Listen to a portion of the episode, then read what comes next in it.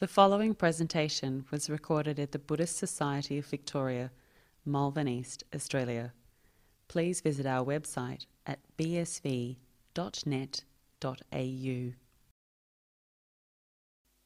So, and this is um, just for introduction to those who don't know me. I think most people here know me, but online maybe not so.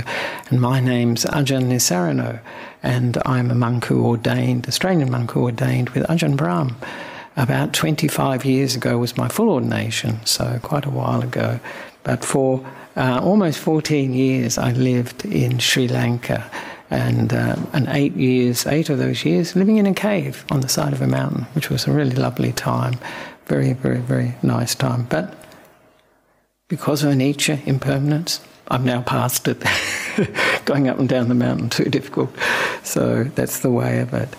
And so uh, I'd just like to uh, mention too that at the end of this uh, talk, I'll dedicate the merit to the first death anniversary for Ajahn Vayama or Ayya Vayama. She's the founder of Dhammasara's Nuns Monastery in Western Australia, probably the largest, well, it is the largest community of fully ordained nuns here in Australia.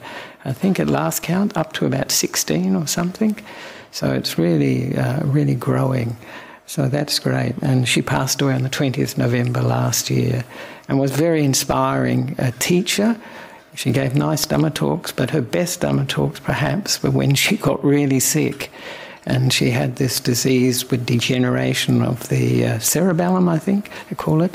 Now it's degeneration, and uh, so could lost speech and ability to move, and yet was seemed when I saw her very cheerful, very happy within herself. So that's a, that's a real Dhamma teaching, I say.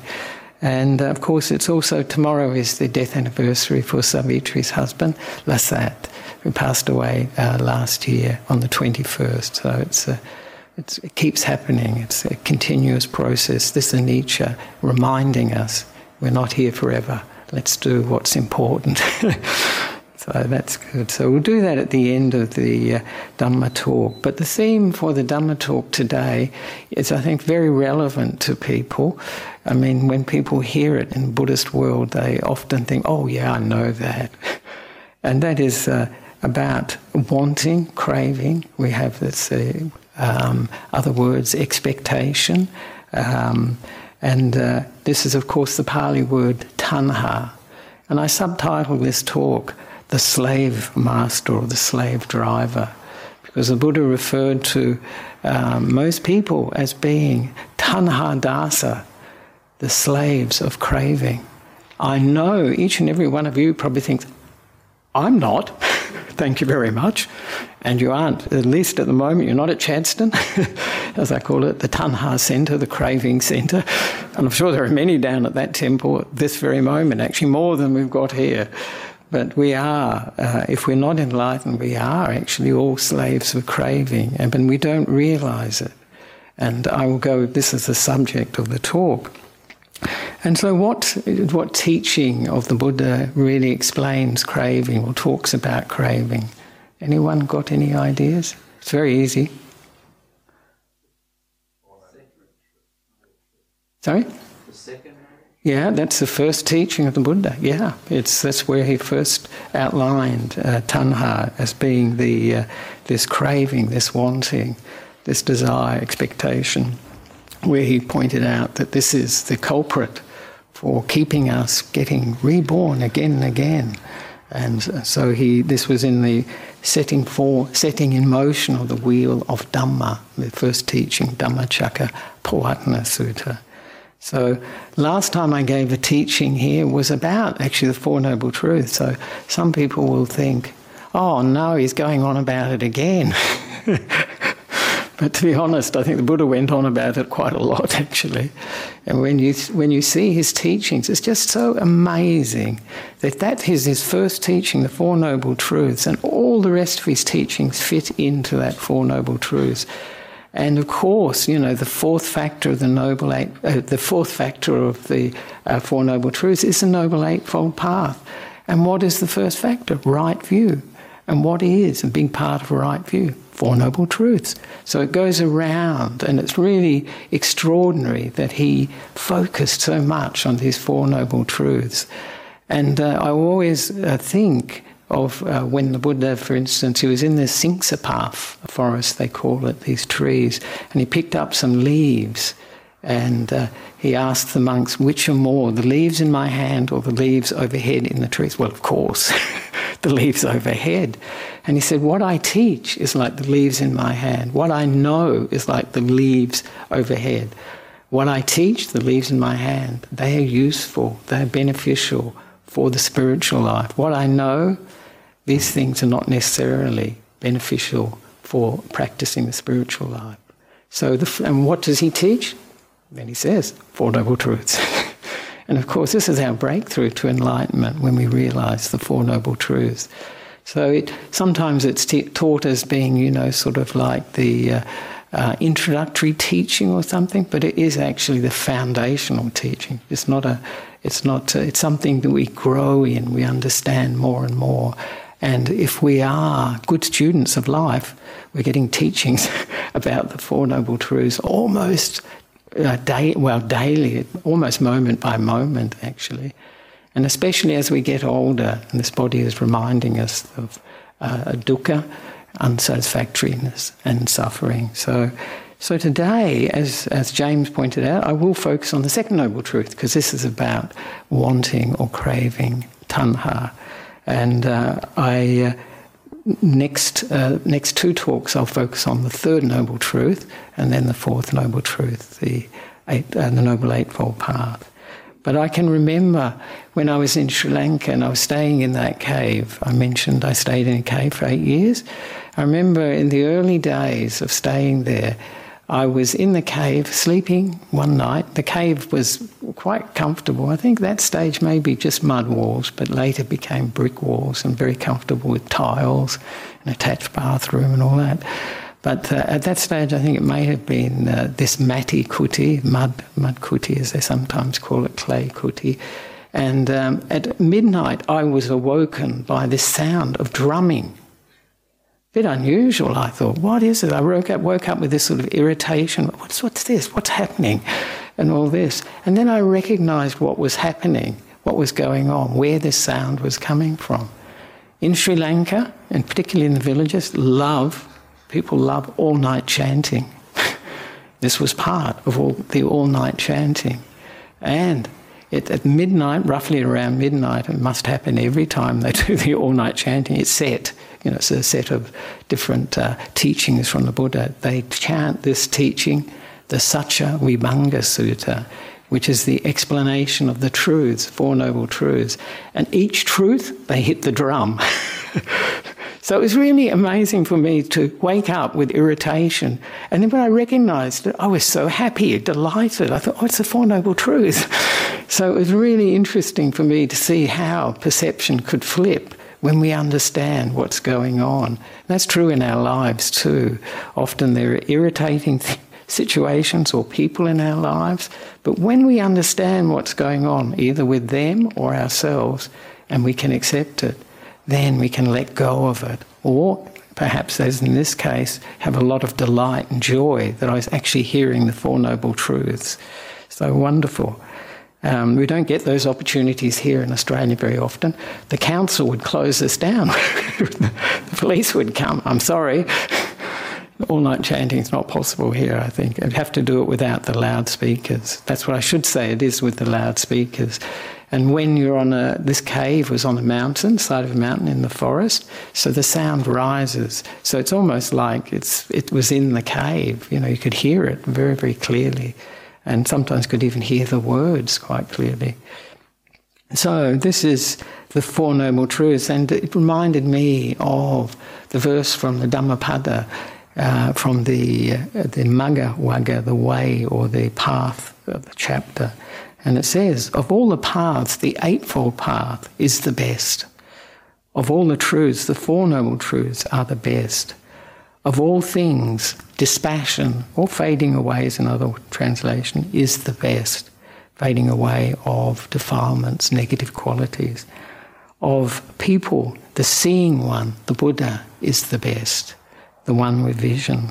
So this is the, uh, the teaching of the Buddha, the Four Noble Truths, is really his message to us.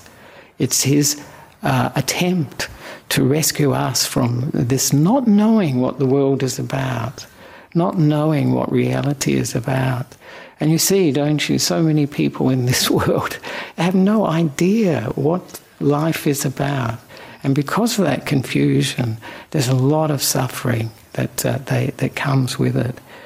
I often reflect the kangaroos don't suffer like that at the monastery. We have a monastery outside Melbourne, and it's uh, we have lots of kangaroos. I sometimes call it a kangaroo farm, but they don't suffer like that mentally, you know, the, as much as human beings do. I often say when it's raining outside, they're standing in the rain, getting totally soaked, or it's snowing outside. I often say they're not thinking. I wish I was on the Gold Coast. this is a sunny part of Australia that's very often very warm and definitely not uh, uh, getting away from the cold. So I'll start with the second noble truth. I think most people know the second noble truth. We've all heard these words, but to really to get the feel for them, to really see how they apply to our lives in big time, not just as a theory, not just as a concept, is our job as Buddhists actually. And when we do understand them, the, the Lord Buddha, he actually says that a person who understands the Four Noble Truths will be what will be, will be accompanied by joy and happiness only, only joy and happiness when they see the Four Noble Truths. So some people think, oh, these Four Noble Truths are so depressing. but it's not, it's not. And somebody that does see them will be full of this joy and happiness because they know the nature of reality and they know uh, that they, it's not that they've been getting it wrong, you know, that they're not good enough, not smart enough, not attractive enough, or whatever it is. This is the nature of reality, and uh, that can bring this joy and happiness and relief. relief. So, the second noble truth, I think most of you have heard, this is Ajahn Sujato's translation. So, now, this is the, the noble truth of the origin of suffering, samudaya. It's the craving that leads to future rebirth, mixed up with relishing and greed, taking pleasure in various different realms. That is, craving for sensual pleasures, craving for uh, to continue existence, and craving to end existence. So, this is the, uh, the description the Buddha gives us of craving and the various types of craving. But this is really the origin of suffering is very important to see. You know, even though the Buddha is mentioning that it's the craving that leads to rebirth, if you remember your first noble truth, you realize that all craving is going to lead to uh, unsatisfactoriness, to suffering all craving will lead that way. Not getting what we want, being associated with people and things that we don't like, being separated from those that we do like and the things that we like. So, this is in and of its nature, craving leads to this sort of suffering. But uh, it also leads us to being reborn, which for the Buddha is the main problem, actually the main problem all this wanting, desire, expectation, anticipation. And uh, the thing is, as I mentioned, when we hear this, we hear these words, we hear these concepts. It doesn't, we, it doesn't go deep for us. We think, oh, yeah, yeah, craving, yes, it's, it's going to lead to suffering, or uh, wanting is going to lead to suffering. But we don't see it in our life that actually this process of craving is running all the time, almost constantly. And it's very sobering to see that, actually. I remember when I was in uh, Myanmar and staying with Sayadaw U and that, that uh, uh, meditation technique uh, focuses on the mind, chitta. And I could just see the stream of, uh, of the mind reacting to whatever I experience, either like, dislike, don't care, which is, of course, you know, pleasant feeling, unpleasant feeling, neutral feeling. And of course, that is feeding, you know, then craving, because that when we like something, we think, well, I might, I want to get that actually. Often we think that. And so this process is not something that is just in the books, not something that applies to other people. It applies to us on a daily basis, almost moment by moment basis. But how many of us recognize that is another thing altogether. And of course, when we have the Four Noble Truths, that's like a conceptual framework, isn't it? It's these four concepts. But the Buddha is just amazing as a teacher because he gives us dependent originations, which is the sort of, I call it a flow chart, but it's what, what we experience, how, how this uh, unsatisfactoriness, how this suffering arises, and how it can cease. It would be bad news, wouldn't it, if he only described the arising of suffering. He didn't describe the ending of suffering or cessation of suffering. And that's why sometimes people say, oh, Buddhism, yes, so pessimistic, so dark. But they forget he's actually, the Buddha is actually teaching the ending of suffering. This is the main point to uh, teaching about suffering itself. So we can finish with it. And for the Buddha, finishing with suffering, ending suffering, is not just a temporary thing, it's to end it permanently. So this is a big time uh, solution that uh, very few other religious, spiritual teachers have come across, very few philosophers have really come across either. And what's more, the Buddha is giving us a path of practice to do this, not just a theory, not just a philosophy. He's giving us a way to end suffering. It's very interesting because I know uh, there's one teacher, Byron Katie, and I see the advertisements for some of her teaching, and it's about she says, the ending of suffering. but I don't think it's a permanent ending of suffering. Maybe reduction of suffering in this life, but it's not the eradication, the abandoning, letting go of suffering full time. So, so this is the dependent origination really shows us how you know the suffering arises and how craving comes about. I sort of more or less gave you the idea about, um, gave you the understanding about liking leading to feeling, and then that leading to craving or wanting. So we cannot turn off these six senses. We can be unconscious for a time, or we can be even in deep meditation and let go of hearing, smelling, tasting, and touching. But we can't turn it off, actually. So, this is one of the things that is built into our system as human beings, as most, most beings have some sort of sense bases, we call them. We can't turn them off. But when we understand the process, it changes things, and then we can not take it so personally, and then we can let go. It gives us, equips us with the possibility of letting go, of just being a victim of sense experience. And of course, the Paticca Samuppada, you all probably know it, as the, the six sense bases. This is hearing, smelling, tasting, and touching, having the eyes, the ears, and all that stuff, and the mind. And then from that, when we contact the world, when we pay attention to something, the eyes working, and there's, uh, say, for instance, a visual object, then there's this contact. And from that contact, then we get this feeling, either pleasant, unpleasant, or neutral. And it has to be based on our previous experiences too of things that were similar that will give rise to a pleasant feeling, unpleasant feeling, or neutral. And then, because something is pleasant, we go for it, we want it. and so we, we, we uh, crave for it, we desire it. And uh, then, when we crave and desire for it, we want it, uh, then we will attach to that. If we find that satisfying, if we think, yeah, that's great, you know, it was a really nice tea, type of tea, or a type of coffee, or a type of food, or a particular type of music, um, or uh, whatever experience, a particular place that we've been to. People like Bali, don't they? and then we'll attach to it. And then the Buddha says this will give rise to existence.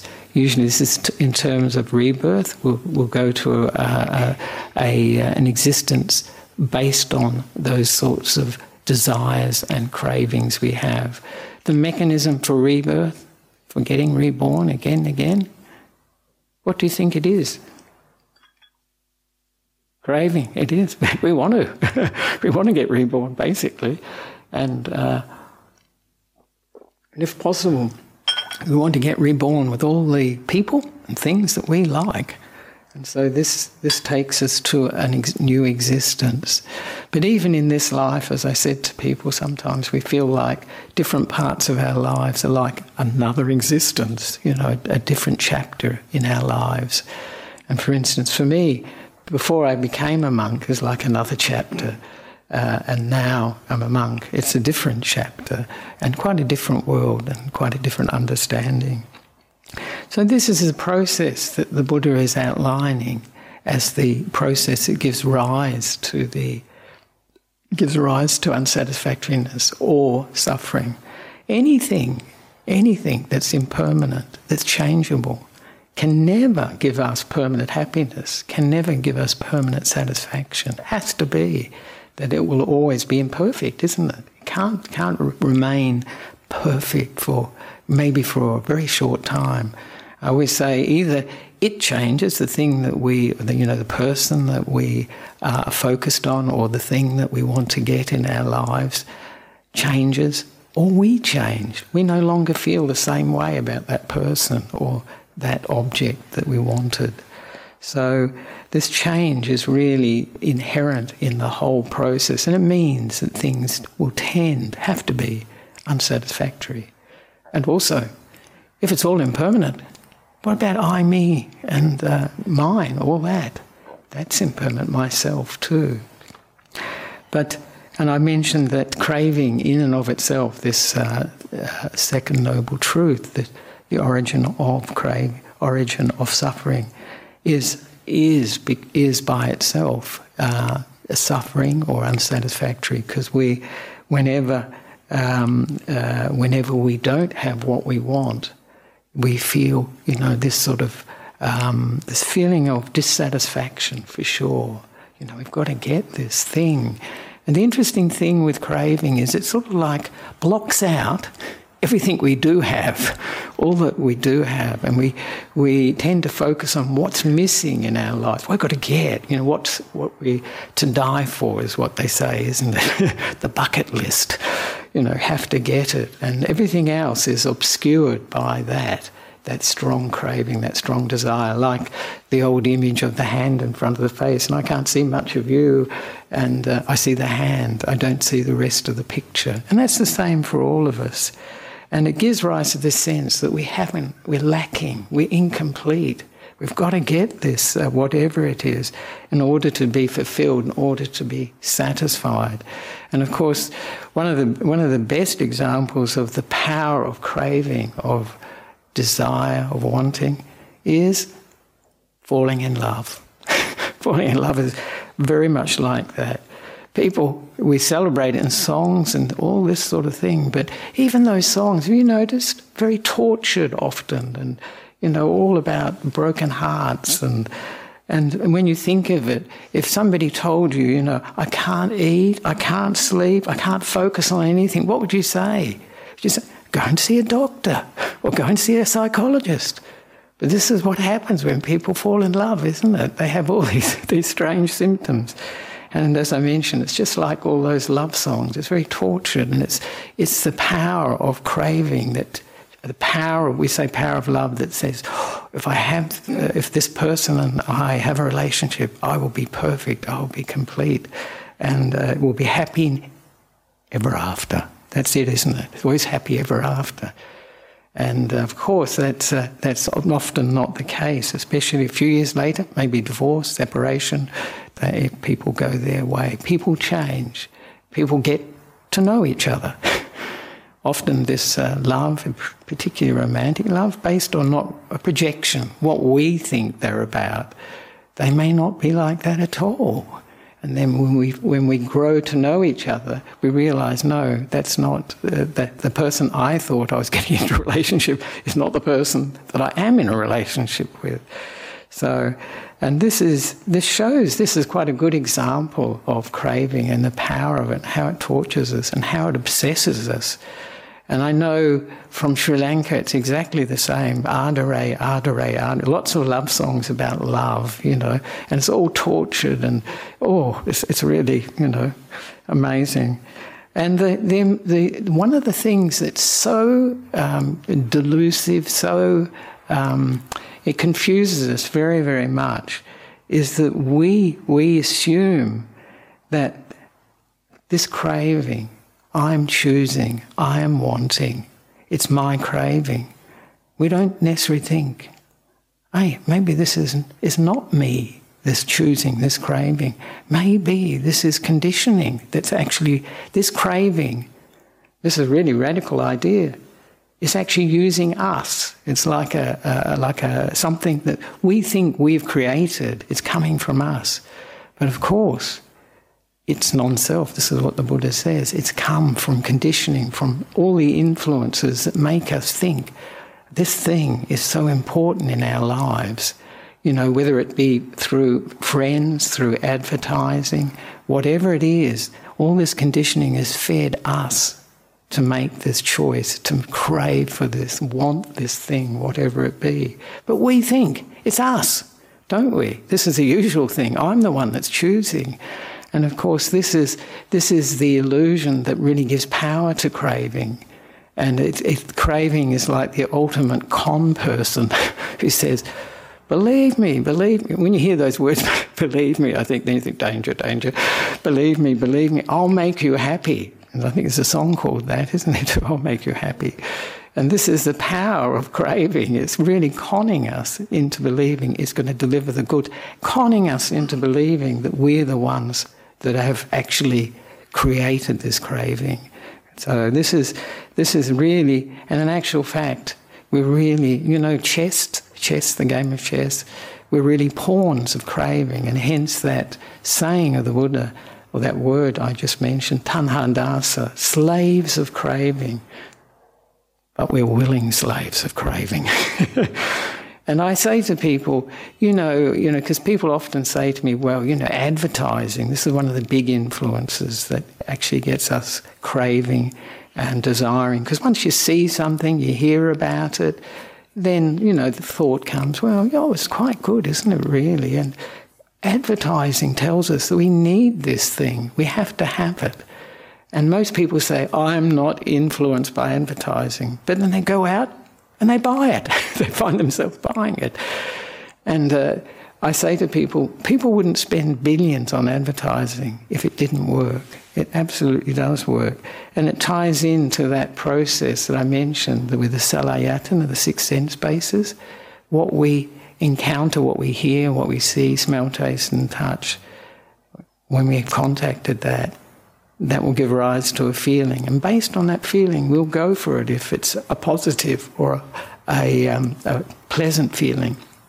And if it's an unpleasant feeling, we won't go for it. And it's all, of course, it's very different for, there are differences between us, so we don't all go for the same, same things. But, the, but the, this uh, craving is a very conditioned thing that we we, we can, uh, meditators can to a certain extent stand outside and see it. Just having the notion that craving is using us can be a useful thing for us to step back a bit, to, to look, you know, what is this leading to in my life? Is it actually going to really improve my life? Or is it just leading to this turbulence, leading to me abandoning being quite okay in the present moment, maybe even content? for something that's a future happiness. Craving's always about the future, isn't it? about what when we get this, even if it's a cup of coffee in five minutes or a cup of tea in five minutes or a meal. It's always in the future, and it's craving actually cons us into to abandoning the present, which may be fine for the future, maybe then creating a lot of um, agitation in the mind. I've got to get this stuff. I've got to get this relationship, and all these things. And of course, what was the Buddha's advice in his first teaching? What should we do about craving? Do you remember?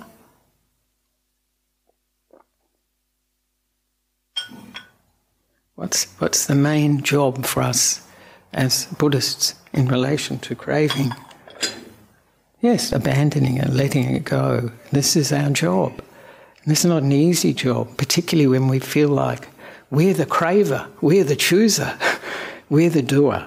Because when we crave, when we, uh, when we want, what does it do? It creates a lot of work for us. We have to go out there and do whatever to get the money, get or do whatever to get what we wish, what we want. And so it creates a lot of work, but the Buddha said the job for us is to abandon it. And in the Four Noble, in the uh, Dhammacakkappavattana Sutta, his first teaching, he mentions that he mentions the first noble truth. This is the origin of suffering or unsatisfactoriness. This should be abandoned. I have abandoned it. Have let go of it. So we talk at towards the end of the talk. I talk about how we can abandon um, this Oh, it's coming quickly. Just looking at the time, uh, how we can abandon this craving, because that's the main point of uh, our ex- of of contemplating craving, how to abandon it, and whether that's a permanent abandoning or not.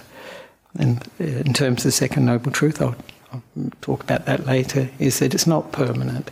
It's only when we get to third noble truth that we can really abandon or let craving cease. So the Buddha mentioned uh, three areas that we are, three categories that lead to rebirth. And the first one of those is the, uh, the uh, craving for sensual desires, sensual pleasures, the experience of the five sense world. This is called kama tanha. And this is the, this is the world we live in full time. We are very attached to those sights, smells, tastes, touches, and um, feelings in the body uh, and, and thoughts about that world. This is the world that, uh, that really uh, takes all our attention. This is the only world for most people. If we're not meditators, we haven't got that spiritual dimension, that to um, to look within. This is when we're focused on all these on the five senses: seeing, hearing, hearing, smelling, tasting, and touching. We're going out. We're not going in. We're not going towards the source of happiness. We think these things, these sights, smells, tastes, and touches, will make us happy. And of course, they are pleasure. I like to distinguish pleasure from happiness. They are pleasant and they are pleasurable. But the senses of them, of in and of themselves, their nature, is that if any of those sense contacts last too long, it turns into the opposite. It's a real torture. If you have to listen to your favourite song for 24 hours, would it still be your favourite song? I doubt it. Wouldn't be mine anyway. You know how sometimes we get songs stuck in our heads, and that can be quite unpleasant actually. And they just keep playing, as it were, and we remember it. And it's the same with any of the sense contacts. If it lasts too long, your favourite food, if you have to eat it for hours on end, forget it. it won't be favourite for, for very long. So, the sense world is what most people are living in. It's what the bucket list is about, isn't it? The to die for list, you know, I've got to see this, I've got to bungee jump over Niagara Falls or whatever it is. We're all, you know, this experience this we're experienced junkies really and this is this is the idea these days this is where the craving focuses but it's all based on he, on seeing hearing smelling tasting and touching isn't it nothing else it's amazing I always I'm always stunned by how simple uh, the description the Buddha gives of of experience of life and I try and think well I think wow it feels much more complex than that much more difficult than that and then I look and I think, no, that covers it really. You know, when he mentions the six sense bases, is there any other other sense that we have, any other way of knowing things? You might say intuition, but that's coming from the mind. But uh, so the the Buddha really hones in on the nature of existence from an enlightened person's viewpoint. Having stood outside the process, as it were, they can tell us what's going on and give us some good pointers. So, this is, as I say, with the five senses, it's really where we hang out. But it is also, hello, Paul, this is where, which is stopping us from going inside, looking for inner happiness. And of course, this is the essence of nekkhamma, sankappa. Uh, this is the renunciation. We're renouncing the lesser pleasure for the senses, but the pleasure we know from the five senses. Everybody knows these sight, smells, uh, taste, touches, and so on. They know them and they're familiar. That's where most people look for their happiness, not inside. And this is where the real happiness is coming from. This is where the happiness that we see in the world is actually being generated. That food, that person, that song, that whatever won't make everyone happy. It's not coming from that, from the external. It's coming from here. We've given the value to it. We're giving the happiness to that experience. So, and in meditation, we're going in the opposite direction. And of course, the reason, one of the big reasons we get reborn, we want to experience all those things again. We want to see those people that are dear to us. We want to, we want to eat our favourite foods. I think we'll try and get reborn in that situation. If you like Sri Lankan food, we'll try to get reborn in Sri Lanka. If we like whatever type of food, McDonald's type of food, you can get born anywhere then. it's pretty international. So the second type of craving I should uh, get onto is tanha, and this is the craving or the wanting to continue to exist. And this is uh, what most people really want is to continue to exist. Ha- we hang on, don't we, for dear life, as they say, onto this body as long as we can to stay in this uh, in this life, experience this life, continue to be able to experience the five senses, and so this uh, sense of um, wanting to continue to, to exist is very, very tied up with the senses, enjoying the senses. And as I mentioned, that's what we often get reborn due to, wishing to re experience. But a big part of bhava tanha is a sense of self I, me, myself.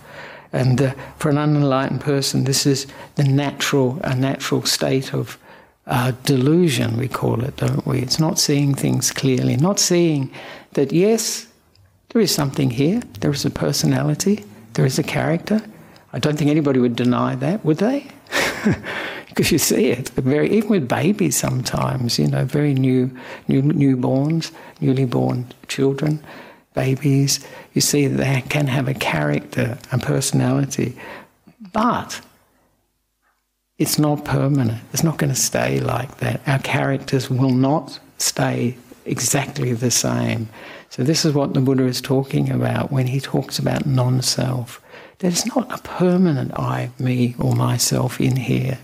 It's a work in progress, changing from life to life. Sometimes for better. sometimes for worse, actually. You can see it in this life, can't you? Some people have good qualities, and, and, and those good qualities reduce or um, get, uh, yes, get reduced. And other people, they stand, start out in a very, uh, very uh, um, bad qualities, and they develop into good people or good person. And so the, this sense of self is to be someone is so important for us. And it reminds me of Ajahn Jayasaro. He, he was in America. This is an English monk who lives in Thailand. And he, he said, he overheard this American woman quite a few years ago saying to somebody, even though you're poor, you can become someone. And for them, becoming someone, what's that mean? Getting a lot of money, getting famous, maybe getting powerful, becoming a politician, becoming a singer, something like that. You know, so this is a, this is what we're driven, uh, what the sense of self drives us towards to be someone. Because in essence, I think the problem of, of this sense of self, it's everywhere in the world.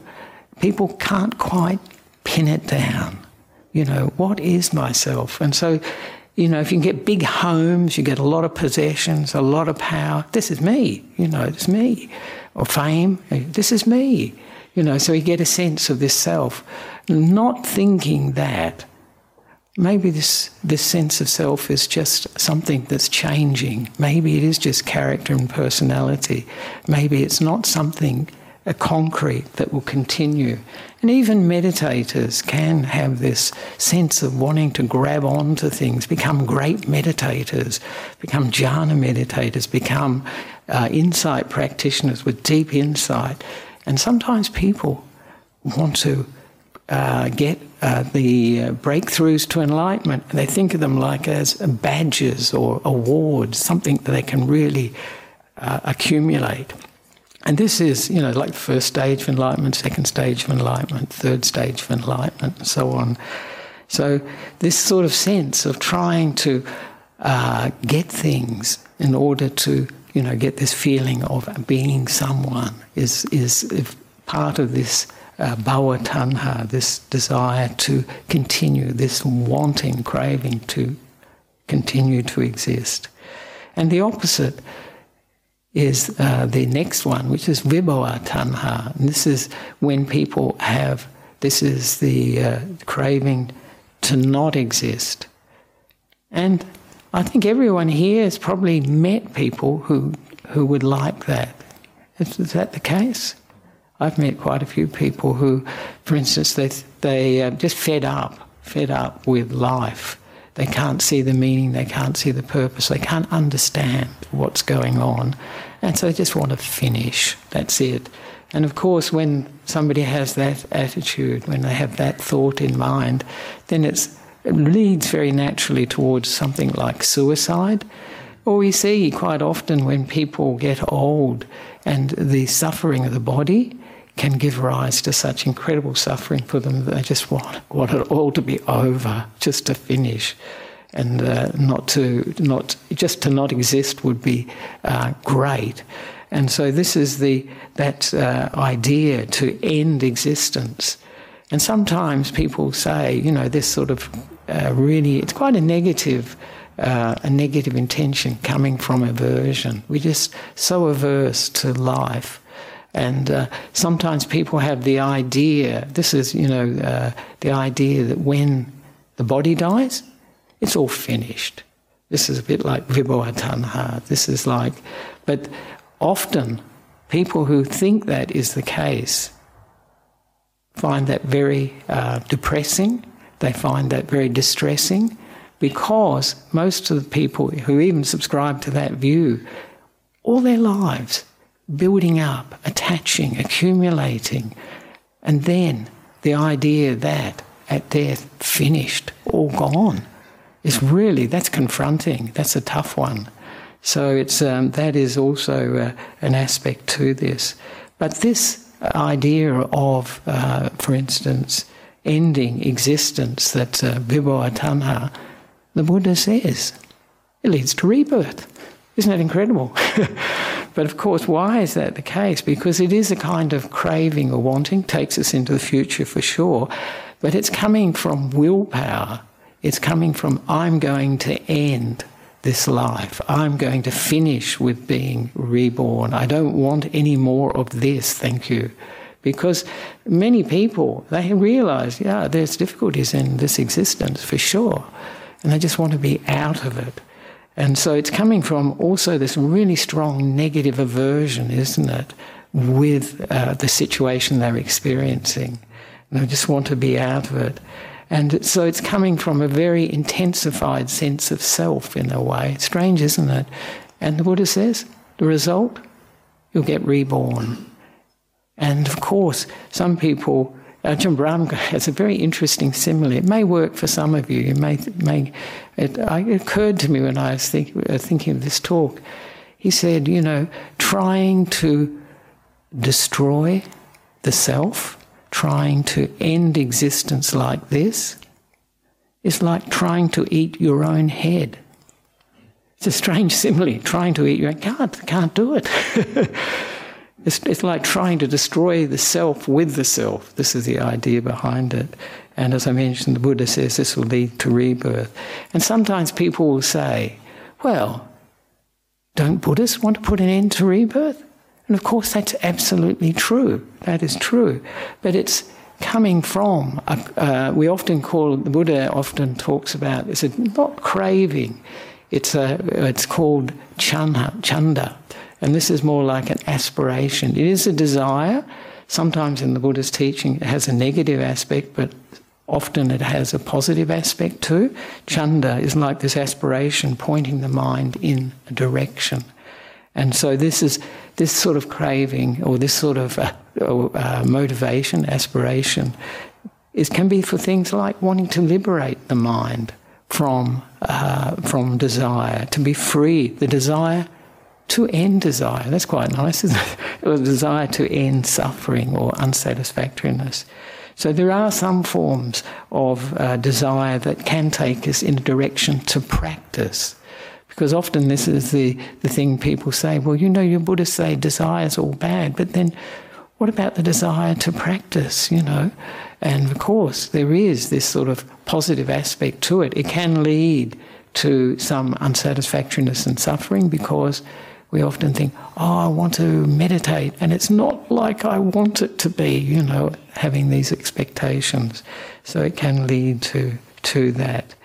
So, but uh, the difference between this vibhava tanha, this uh, desire to end existence, and the Buddhist idea of rebirth ending is that the, the desire to finish with existence comes from self, as I mentioned, whereas the Buddhist idea of allowing rebirth to finish, let, allowing the process to cease, comes from wisdom power, from understanding deeply the nature of the world, understanding reality.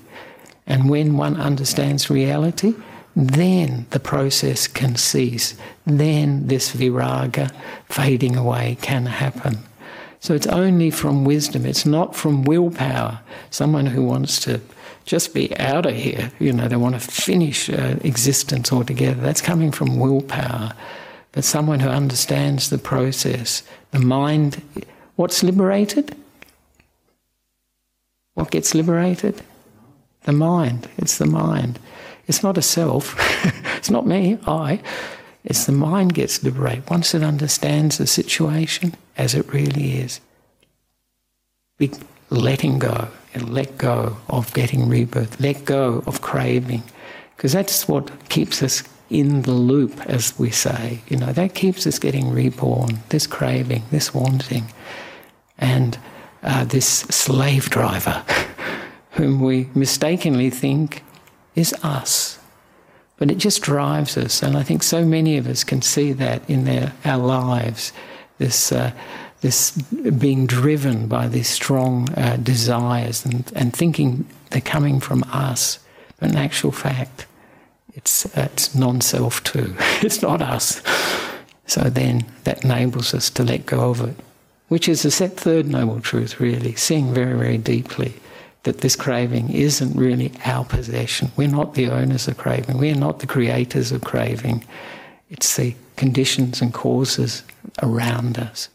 So I'd like to finish there because it's getting late. It's not uh, half. I didn't really get to the end of how we. Maybe I'll just say a little bit about how we abandon. Yeah, just just a bit because that's. Uh, and as I mentioned, the second noble truth is about letting go of this craving, but it's not a permanent one because the third noble truth mentions that the cessation of that very same craving. And that comes from seeing deeply, of course, that it's impermanent, but particularly it's this craving is impermanent. It's also dukkha, it's also suffering, unsatisfactoriness, and it's non self. That's the biggie. When we think when we realize that it never belonged to us, it wasn't ours. It's very easy for it to be let go of it. It's like we don't worry about the neighbour's um, washing or the neighbour's whatever. That's their business, not our business. And when we realise this craving is not our business, we can let go of it because we don't own it. We're not responsible for it. We can just let go of it. That takes a lot. But uh, in terms of letting go of craving, of course, you know, the, the Noble Eightfold Path is really the way that we can do that, particularly through right effort. Avoiding things that give rise to negative states of mind, such as craving. so if you don't look at the catalogues and you don't don't uh, do a lot of window shopping, that's a condition for not allowing or for avoiding the arising of craving, and then to be able to let go of it. And also the positive side of the right uh, right effort is uh, developing wholesome states of mind and also maintaining them. So that, they're the very important ones too. If we have the understanding that happiness is in here, not in the shops, not not in the food, not in the movies, whatever, then that's we're looking in the right place. And of course, just having the sati sampajañña, full awareness of what we're doing. This is sati, understanding what's going on in our life, and having that ability to say no it's not, a, it's not something we're good at, saying no to things that we find very tempting. And uh, it's actually something, if we see, you know, if we see, oh yeah, when I say no to some of these cravings, I feel quite happy, I'm getting freer. And that can bring us a sense of happiness from that. And of course, investigating is always important, um, you know, looking into experience, understanding experience. And uh, so, and of course, understanding the nature of unsatisfactoriness, nature of craving, really when we focus on that, that it's not, necessarily, it's, as I say, it's conning us. Um, it's not leading necessarily to our happiness. It's all in the future. We abandon, let go of what the happiness we have now, and that it's leading to all these things. By focusing in this way, we can actually um, let go of craving, of wanting. Temporarily, we can let go of it until we've attained the first stage of enlightenment. It's always going to be, Ajahn Brahm said this, he said, until the first stage of enlightenment, it's all restraint. We have to restrain ourselves, not give, give in to it. Uh, to see that we're getting freer by actually being able to say no to some of these things. So I'd like to finish the talk there and hopefully we can free ourselves from the slavery that we're in. so it's quite a deep book. So, thank you. There we are. So, are there any comments, questions, or complaints? Somebody saying, I'm not a slave.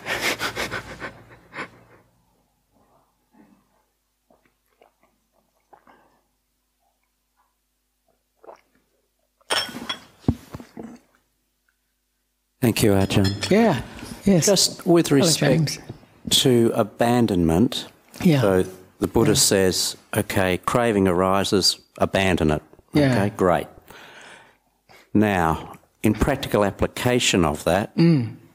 let's say, mm. and I'm going to use a chocolate bar as a simple object mm. of craving. Mm. So you go to Woolworths, Coles, or your mm. little organic shop, and you do your daily sh- your shopping and you come up to the checkout counter and bingo, thrust yeah. right there in your face yeah. is your favourite chocolate bar. Yeah. Or is a chocolate bar. Mm. And you go, okay, well, this chocolate bar is full of sugar. That's not going to do me any good. It's going to mm. give me an insulin rush. And, um, you know, it, it's, you go through all the logic about mm. how this chocolate bar in the future will not bring you happiness. Mm. But that doesn't work. No. You're still craving the chocolate True, bar. Yeah. So True. if you just go into will, say, okay, that's it, I'm not mm. having it, mm. you, you exercise willpower, mm. is that a satisfactory solution? Not to, to not getting the chocolate, chocolate bar. bar. Yeah, not really, not really, because if there isn't some wisdom power there, even though you've done, you have uh, acted from will and you've not done that thing, um, you will probably th- we will probably think, oh, I missed out. I, oh, that would have been nice, wouldn't it? We'll have that idea.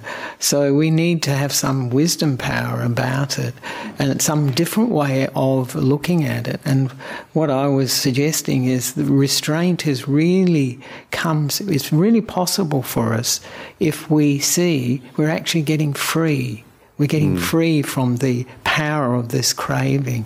We're getting free from a negative emotion like anger. You know, it's like some we, some people we see make make us very angry very easily, and and we get good at being angry. But if we then have the ability to say, look, I'm not going to be a slave of anger. I'll just say no to anger. And then we get the happiness from feeling like, I didn't say that, I didn't do that. And that gives us a sense of freedom. So, really, the taste of freedom, of vimutti rasa, as the Buddha calls it, is what can enable us to let go of these temptations, you know, like the chocolate bar, let go of negative emotions too. What we're doing is we're seeing the benefit for us, a bigger benefit being free of, of, of the power of this craving, of this wanting, this negative emotion. So that makes, that is where we can really get some uh, ability to. Uh, to use sense restraint in a good way. Otherwise, willpower, willpower has its limits, mm. and there's always there's always a negative. I think, from my feeling too, is negative feeling I missed out. on, on this or that, you know. So I, I, think this is very important, is that feeling like, yeah, I'm, oh, fantastic. I, I said no to it. I didn't have to get it. And then we, we feel this sort of sense of freedom. And everybody, I think that sense of freedom people really value, actually. I do. I think it's this form of happiness, actually, that we didn't have to do that. We can actually uh, restrain. And as I said, until we get to the first stage of enlightenment and above, it, the, the Ajahn Brahm mentions that it's all a matter of restraining till, mm. till then. Once we see the nature of reality, easier, not much of a problem. There's a lot of conditioning still to, you know, if we've got conditioning to see a Mars bar or whatever it is, that uh, an association, then that tendency will go towards it. But uh, the sense of freeing ourselves is, is can be helpful. Can be helpful, I think. All yeah. right. Okay. Thanks. Thank you. Thanks. Thanks. And from the online. All right. Yeah. Just one. Just. All right. Yes. Yes, Cora. Oh, yeah. Now, um, one of our biggest issues, I guess, is the mobile phone. Yeah. Um, I just yeah. wondered if you'd like to comment on that. It may not be advertising as goodies mm. and chocolate bars mm. and so on, but it's this business of being mm. um, able to be in contact mm. with anybody at any time. Mm. Uh, do you have any thoughts on that? Is it uh, restraint for a monastic, self-restraint, or yeah, yeah. I, am really, really interested. Yeah. Thank you. Thank you. Thanks, Cora. Because I think that is uh, the mobile phone is is very much about uh, sense, the senses, particularly hearing and and seeing, isn't it? Very much, and you, you see the effects that it has on has on ourselves and other people. It can have uh, these negative effects you know, people, uh, what they see on the uh, internet, what they read, whether it be in emails, whether it be in the news, whether it be in videos, YouTube, and so forth, can make them incredibly angry, can make them incredibly violent, can make them, you know, have very uh, divisive opinions about things, can lead to many negatives. It can lead to very many positives too, because never before in history has the Buddha's teaching been so available. You know, the actual teachings of the Buddha. There's lots of opinions too, many, many, many opinions about that teaching, mine included. But so it's a, it is a, an interesting medium that is, is, making our lives much much quicker, uh, speeding everything up. People and we see, you know, if we see that the consequences of that are leading to um, uh, negative mind states, negative emotions, then we have to use our sense restraint and This is not for my benefit. I, am not, you know, it's using me. and I'm getting angry, I'm getting upset um, it's not working for me, and then some sense restraint is really important. Uh, maybe, you know, just having uh, the phone on silent, like I have, uh, the phone on silent, that's very helpful too. It slows down the pace of things. I can remember people used to write letters and they'd wait a week or two, or maybe even longer for a reply. But now, if it's two or three days, you, people will really get upset. You know, they'll, they'll think something's wrong. Are you well? have I said something? You know, that's usually what they think that I must have upset them. They haven't replied. It's been over 24 hours. So we have to see, you know, what effect it's having on our minds. That's what the Buddha is interested in. He's not so interested in the external world. The world for the Buddha is this body and mind. This is what our experience of life is about, this body and mind. And so this is where we need to pay attention. And when we understand this body and mind, the one we have, we'll understand much better other people's bodies and minds too, if we understand it deeply. But our job is always, as uh, practitioners, as spiritual, um, as spiritual seekers, is really to look at the effect it's having on our mind, our hearts. If it's a negative, good to not go there. The Buddha always talks about those three three ways of uh, uh, evaluating things. First of all, is it for my benefit or harm? Is it for the benefit or harm of others or for both? So we just see, is this working for us or not? Uh, if it's working for me and harming others, then that's not good either. And then he says, well, where is it coming from? Is it coming from a negative place? Is it coming from a lot of wanting, craving, a lot of anger, aversion, a lot of sense of delusion, you know, this, uh, this particularly the sense of self? And if it's coming from these negative spaces, then not to follow it, then not to, to get involved with it. But if it's coming from positive motivations, great, that's good, okay. And then it's very, very thorough, the Buddha, then to look at the results of our actions, our speech, and even our thinking to see were the results um, pleasant or, un- or unpleasant, uh, painful. That's usually what the Buddha says. Were they pleasant or painful? And from that, we can really get an idea of how we should deal with whatever situation we're experiencing it, whether it be in mobile phone or our next door neighbor or people at work or wherever, people in the Buddhist society. You know, this is how we can evaluate our experience. Very, very, very useful. So, but this technology, of course, is making life, uh, um, what you say, it's really um, speeding it up for sure, and uh, it can um, feed particularly our um, defilements, our negative ones. You know, as I mentioned, anger, pornography is a big part of the internet. it's becoming sort of almost a daily, sort of uh, a very, uh, very uh, frequent experience for many people and changing lives. So it's it's souping up. It's it's uh, what do you say? It's um, it's power driving some of the defilements for people. And of course, the nature of the internet is that it will give you more of what you are looking at. so, whatever it be, whether it be good or negative. So, it's, uh, it is something that very much we need to use a sense restraint. We very much we need to evaluate the effect it's having on our minds and to then make a wise decision about it. This is called uh, wise attention, or when we realize that something's giving rise to negative states of mind, let it be. Don't, don't, don't go that way. It's very hard to because, of course, you know, these defilements con us into thinking that it's happiness.